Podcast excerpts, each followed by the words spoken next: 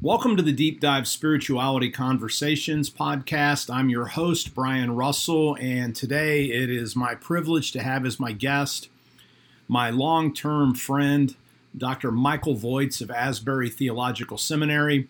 Mike's an associate professor of spiritual formation, and today he's going to take us on a deep dive into the life of prayer. He has a new book called The Fourth Degree of Prayer, in which he shows us and reflects on what it means to move from loving God to actually life in God.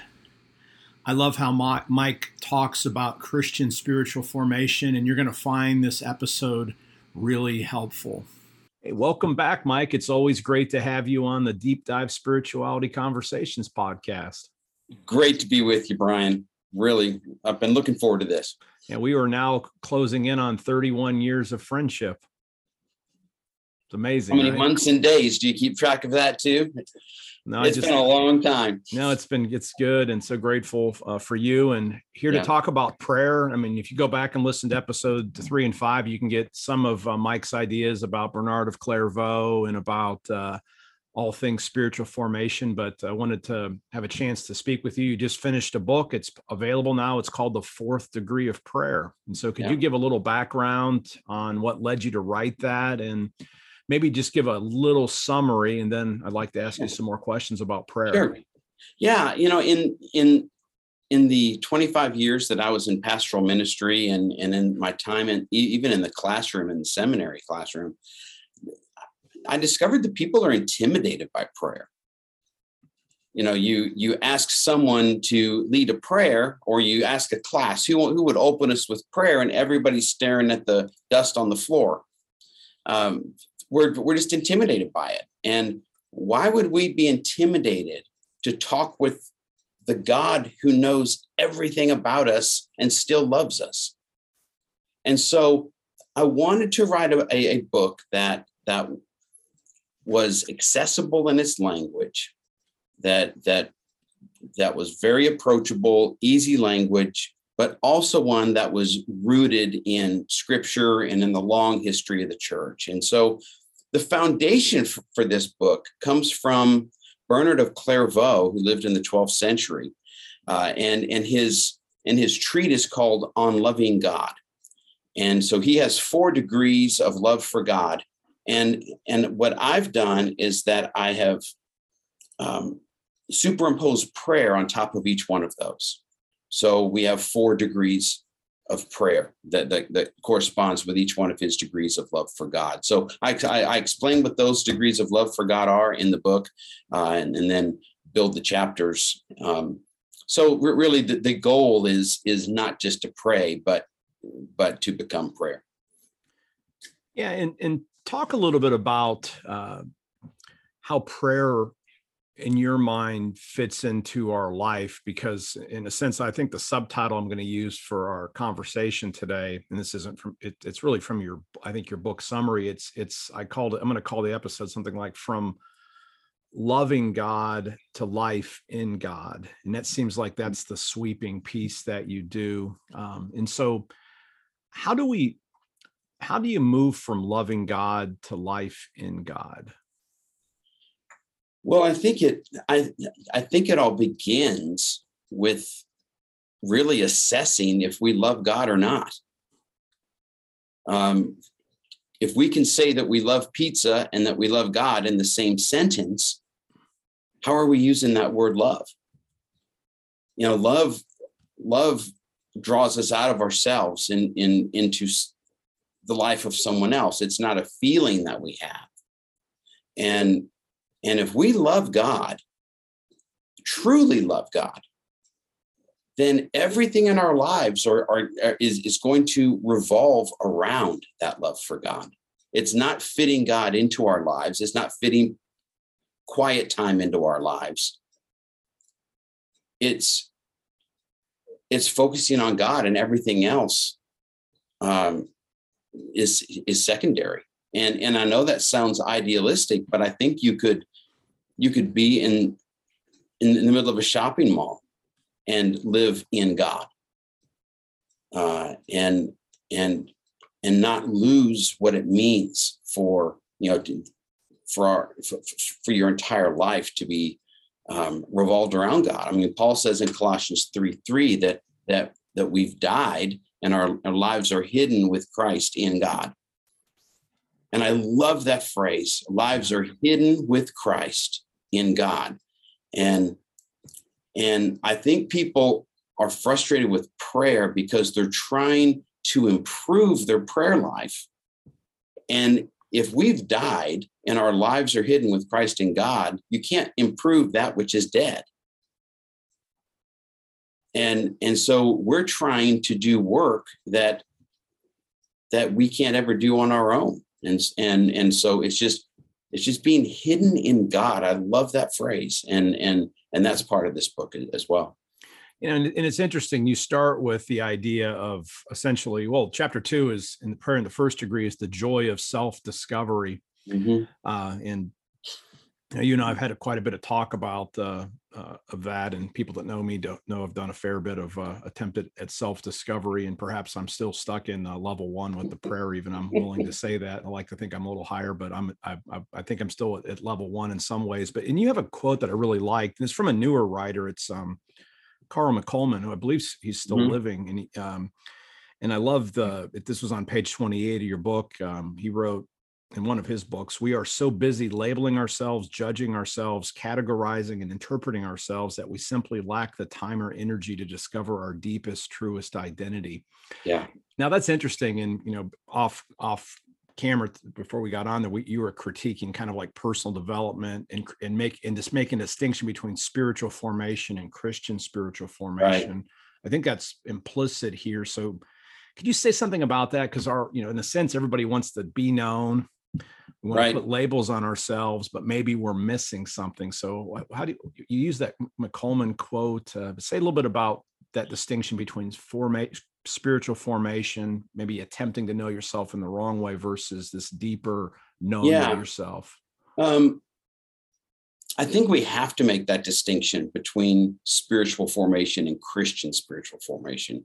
I mean, spirituality is is anything that drives you out of yourself. You to to attain some higher good. That's what spiritual that's what spirituality is. So to save the whales, that could be a spiritual endeavor because you are trying to attain something greater than yourself. Now, Christian spiritual spiritual formation is different because unlike saving the whales, which, which makes you feel good about what you're doing, Christian spiritual formation is, is always resulting in what's best for somebody else. And that's following the example of Christ. Um, Thomas Merton uh, writes that that the difference between maybe an, an Eastern approach to spirituality and a Christian approach is that an Eastern approach leads you to yourself, whereas a Christian approach to spiritual formation leads you to the cross of Christ. Love that.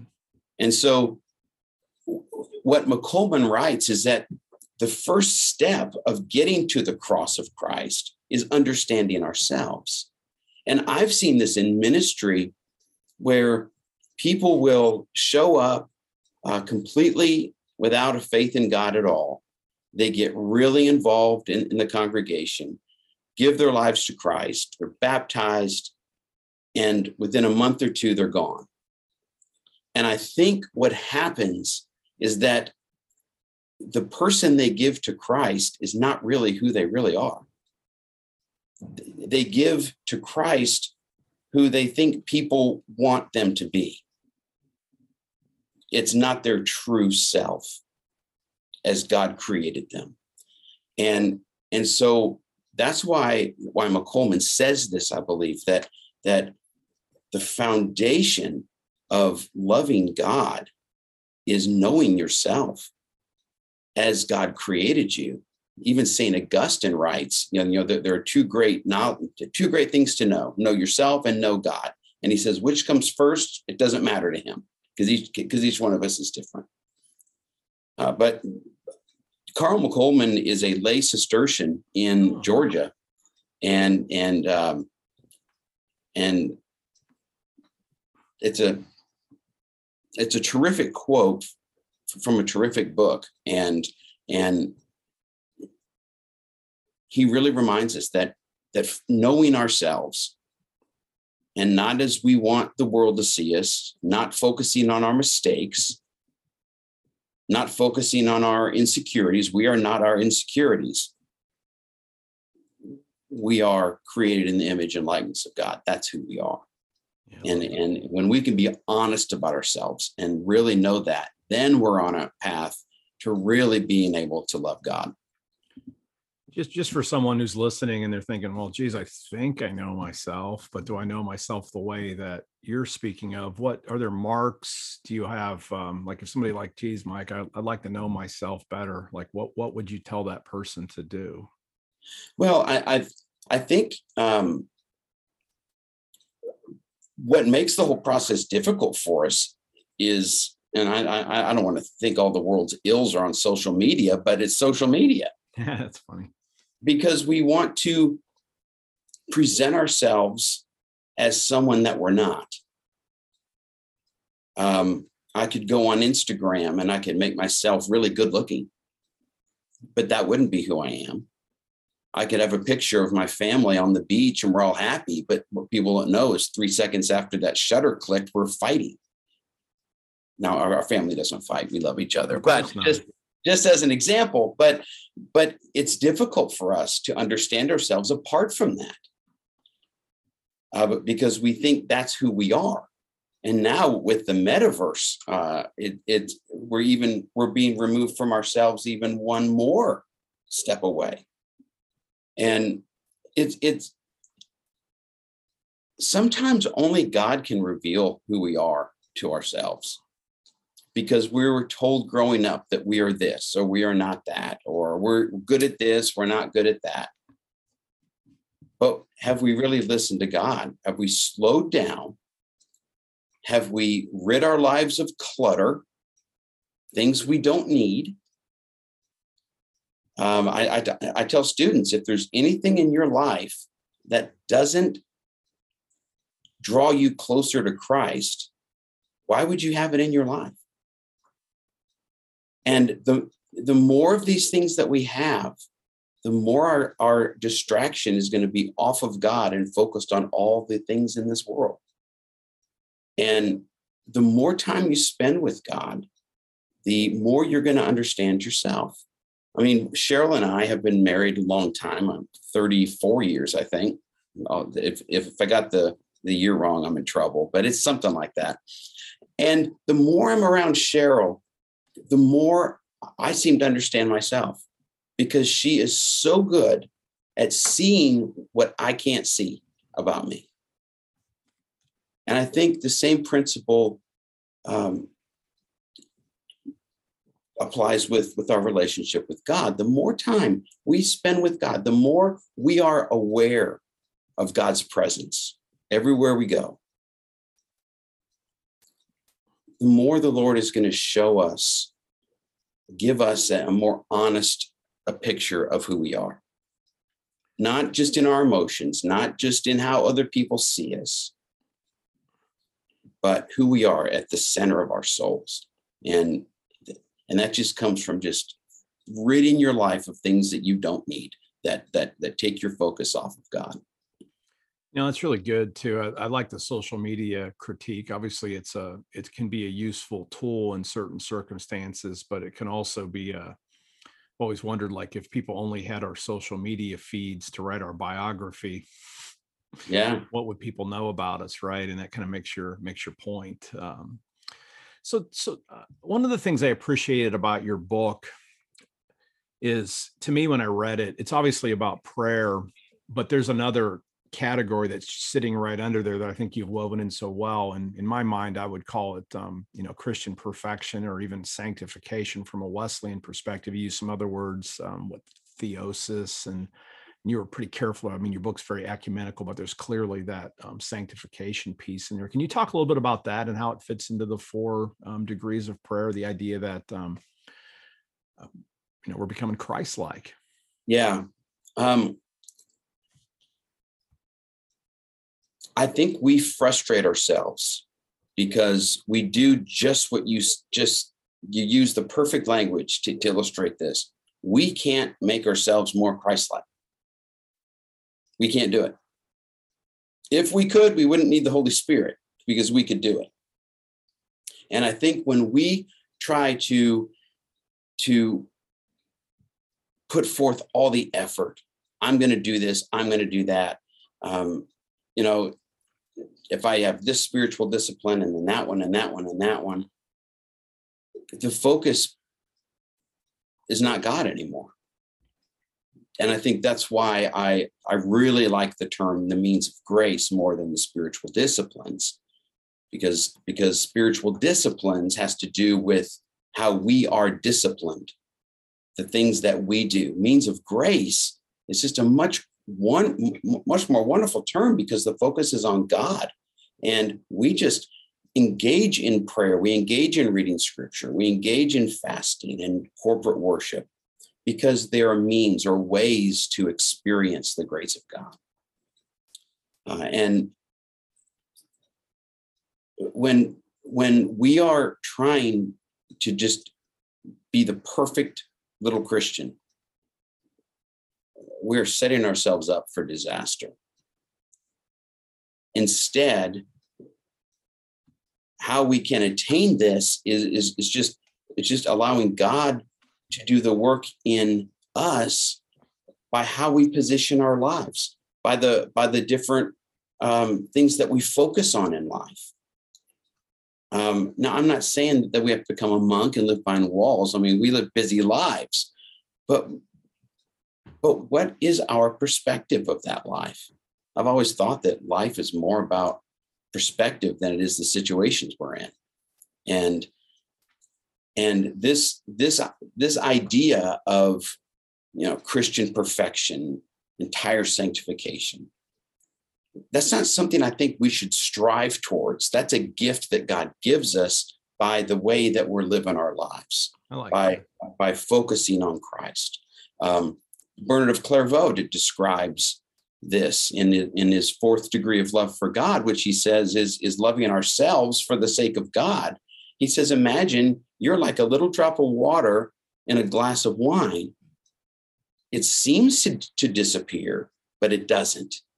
The water is in there because we have an identity. We we exist. But all people can see is the wine.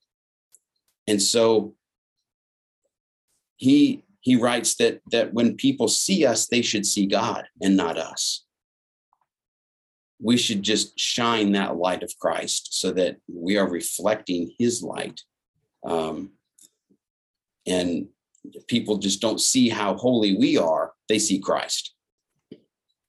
That's so good, and I, I love that. So I'm, I have uh, two longer questions. Then I'm going to ask you about books here at the end because I know that uh, we have some limited time here. So, in one follow up to what you just said, because there's there's tension, right? Because you have to be intentional at some level on how you live, even if it's about discerning all the things in your life that are pulling you away from loving God. And maybe it's even a simple question is, okay, I love God, but what else do I really love? And just making a list. I mean, that would be something that you can do that perhaps would be illuminating, right? So the words like rule of life, even spiritual disciplines, that does come out of our tradition. And I think your critique is really good, but you also talk about, um, you know, setting aside times for prayer. So how do you balance out and and how do you approach actually let's just say a disciplined life in a way that is fully god honoring god loving and not simply our works yeah good good question i i i think it's important for us to have have rhythms in our lives rhythms are in nature um you know you, you have four seasons and if if you know studies have shown that if that if if an animal, for example, doesn't is not able to experience four seasons, it get it it just withers away. I mean, we we need these patterns in our lives. Now it snowed in Kentucky today. I mean, it's April first, uh, but so so we're in that transition. But but we can't just live our lives haphazardly. You know, children, when they're real young, they they need boundaries. They actually want boundaries. They want to know what the rules are. They want to know this is good, that is not good. They want to have a set schedule that's really good for them. It brings security to their lives. If a child doesn't have a set schedule every day, then they feel very insecure. And, and so I think it, it, it's definitely part of our Christian history to have these, these, these rhythms throughout the day. And not, not like monks do, where you where they, you know, they have they rise at three in the morning, go to bed at, at eight at night. And between that, they have seven times a day that they come together and pray through the through the uh, Psalms. But but find rhythms that work with your personality because we're all different. And say okay i'm i'm going to try this for a week. Maybe you're real alert in the morning. That'd be a great time to to start your day with god. Maybe you're you're too tired in the morning so at the end of the day you do maybe a modified ignatian examen and you just reflect your day okay where did i experience god today where did I let myself down? Where did I let God down? Where did I not trust God today? Ask, you know, set some questions that at the end of every day you ask yourself those questions. That can help you because as you're going throughout your day, you're just going to be reminded. And, and, and I think modern Christians are terrible at this. Uh, we and, and I don't really understand why where God becomes the exception in our lives rather than the center of our day. So it's not really just just scheduling God in our in our in our schedule, in our calendar, but it's overlaying God over the entire calendar. Love so that. that God is all over our day, not just penciled in. Like this is God time, this is me time, this is work time, this is shopping time. No, it's all God time. All of it is. And, and that's what you mean by life in God. And and maybe you could just say a word like when you get to your fourth degree, that's yeah. life in God. And that's when you talk about um, a life of unintentional prayer. Yeah, that and and it came to me uh, from the most unlikely of sources. Um, Van Morrison has a song in his in, in his album Avalon Sunset, great album. And it says, When will I ever learn to live in God? Wow. Not bad for Van Morrison. That's pretty good. Because we're always thinking, I need Jesus in my life. Or I need more of this in my life. But when we do that, we're the focus because we're talking about my life. But going back to Colossians 3 3, if we've died and our life is hidden with Christ in God, then shouldn't we instead live in God's life? That I think is is is the deepest aspect of of of, of a life completely centered around God that, that, that we can have. When when our focus, yes, I live in God's life. God doesn't live in my life because Colossians 3 3. I've died to myself. I've taken up my cross. So I live in God's life now.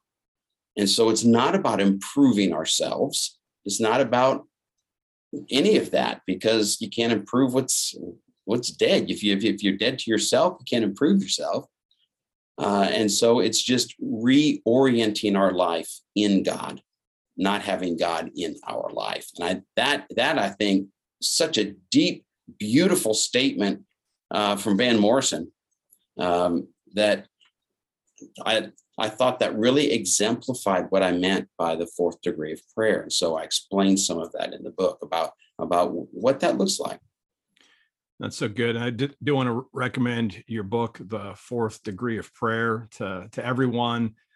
Mike writes clearly, well illustrated. Yeah, if you're looking at the yeah the video, it's right there. Uh, picture right from the what the Ab Gethsemani Abbey yeah. there on the cover, which is really cool. And you should read the book to get the full story on that. So we won't do the spoiler on that, but it's a really cool story that Mike shares. Um, tell and also the people should know that if they read this it's not like a tome it's not like reading a Paul Tillich systematic theology no. it's it's a it's a relatively brief book that's weighty yes. every sentence is good and it's completely accessible so i really want to encourage you this is a book Thanks. that you could share with friends i tried to keep it short I mean, yeah. on, on purpose because people are intimidated by prayer they're not going to read a 300 page book on prayer yeah, and instead it's and, and, it's not even close. It's more like what 150 pages, I think, or something less like than that. Comes out, yeah, yeah. Yeah, it's like 125, I think. 125, cool. Well, like, tell us where people can find it, and also if there's a couple of other resources you'd like to recommend yeah. beyond beyond your book, if they want to get into some of the weeds a little further. What are some of your favorite books on prayer? But first, Great. tell us where we can find your book and find out more um, about you. The book is on Amazon. You can find it there, of course. Uh, Christian book distributors. I mean, it's a, it's even Barnes and Noble. Cool. I mean, you you. I mean, it's if there's a place that sells books, you'll find it. Um, so I don't think you'll have a problem. The the Kindle version is a is uh, is a is a good good version. I'm it, it turned out really well. Um, if people are interested in in in, in some other resources that might uh, uh, help you, I think the book by Richard Foster on prayer, it's called Prayer uh, Finding the Heart's True Home. I think that's his best book. It's just phenomenal. Very easy, basic. If it, if you just want to know about the different styles of prayer, different types of prayer, I highly recommend Foster's book. Another book that's very helpful, especially for those in ministry, is The Living Reminder by Henri Nouwen. Uh, it, he really, I mean, reading this book, uh, you are, as you read it, you're being directed spiritually by Nouwen. It's one of those books. Fantastic. Um, the Living Reminder. Um, more in a more ecumenical um, sense, uh, that there's a book by Michael Casey. He's a Cistercian monk from Australia um, I have no idea how old Casey is now, but I think I mean I he's he's been around a long time. He has a book that um, that the lay Cistercians uh, read together, and it's, and it's just called Grace. And it's such a wonderful book on understanding ourselves in relation to God. So, so I highly recommend that. And and and of course, if if, if you want some, um, little more meat, you want to go back a little ways, um, the um, Sermons on the Song of Songs by Bernard of Clairvaux, especially volume one, um, and specifically Sermon 36 on knowledge, um, is, is filled with a lot of meat um, about, about what it really means to live in God and what it means to have this intimate relationship with God that is unexplainable, that God wants to have with us, but we don't avail ourselves to have that relationship with God for one reason or another. We're too engaged in other things in the world, but God wants to have this relationship with us. And so, what Bernard of Clairvaux does is that he, he, he describes what this relationship with God could look like. Awesome. Well, Mike, I want to thank you for being my guest today. I want to thank you for being my friend, uh, and uh, and super grateful. And, and thank you for answering God's call on your life and sharing your knowledge uh, with us. Brian, it's always great to be with you. I wish we were together in person more than just on on Zoom. But uh, oh, I, I cherish your your friendship. We we've been through a lot together. Yes, indeed. And and folks, thanks for listening all the way to the end. I'll have all the information and notes if you're interested in these books, and I'll have a link directly to Bernard of Clairvaux's sermon number 36, where you can read other sermons if you want to, but I'll send you right there. And until next time, live by faith, be known by love, and serve as voices of hope in the world. Amen. Thank you so much for listening to this week's episode of the Deep Dive Spirituality Conversations podcast. If you found this episode helpful, would you please share it with friends through your social media networks, as well as leaving a review to help other people find it? If you're interested in any of the resources mentioned, please check out the show notes. And let me again remind you if you're interested in contemplative practices, my latest book, Centering Prayer Sitting Quietly in God's Presence Can Change Your Life, is now available in paperback or on Kindle, recommend ordering it off of Amazon. If you want to do a large order, I would reach out directly to Paraclete Press ask for Sister Estelle, and you can get some deep discounts if you're interested in buying, say, any quantity over than of at least three or more copies. You can get good discounts directly from Paraclete. Thank you so much for the privilege of serving you, and we'll see you next time.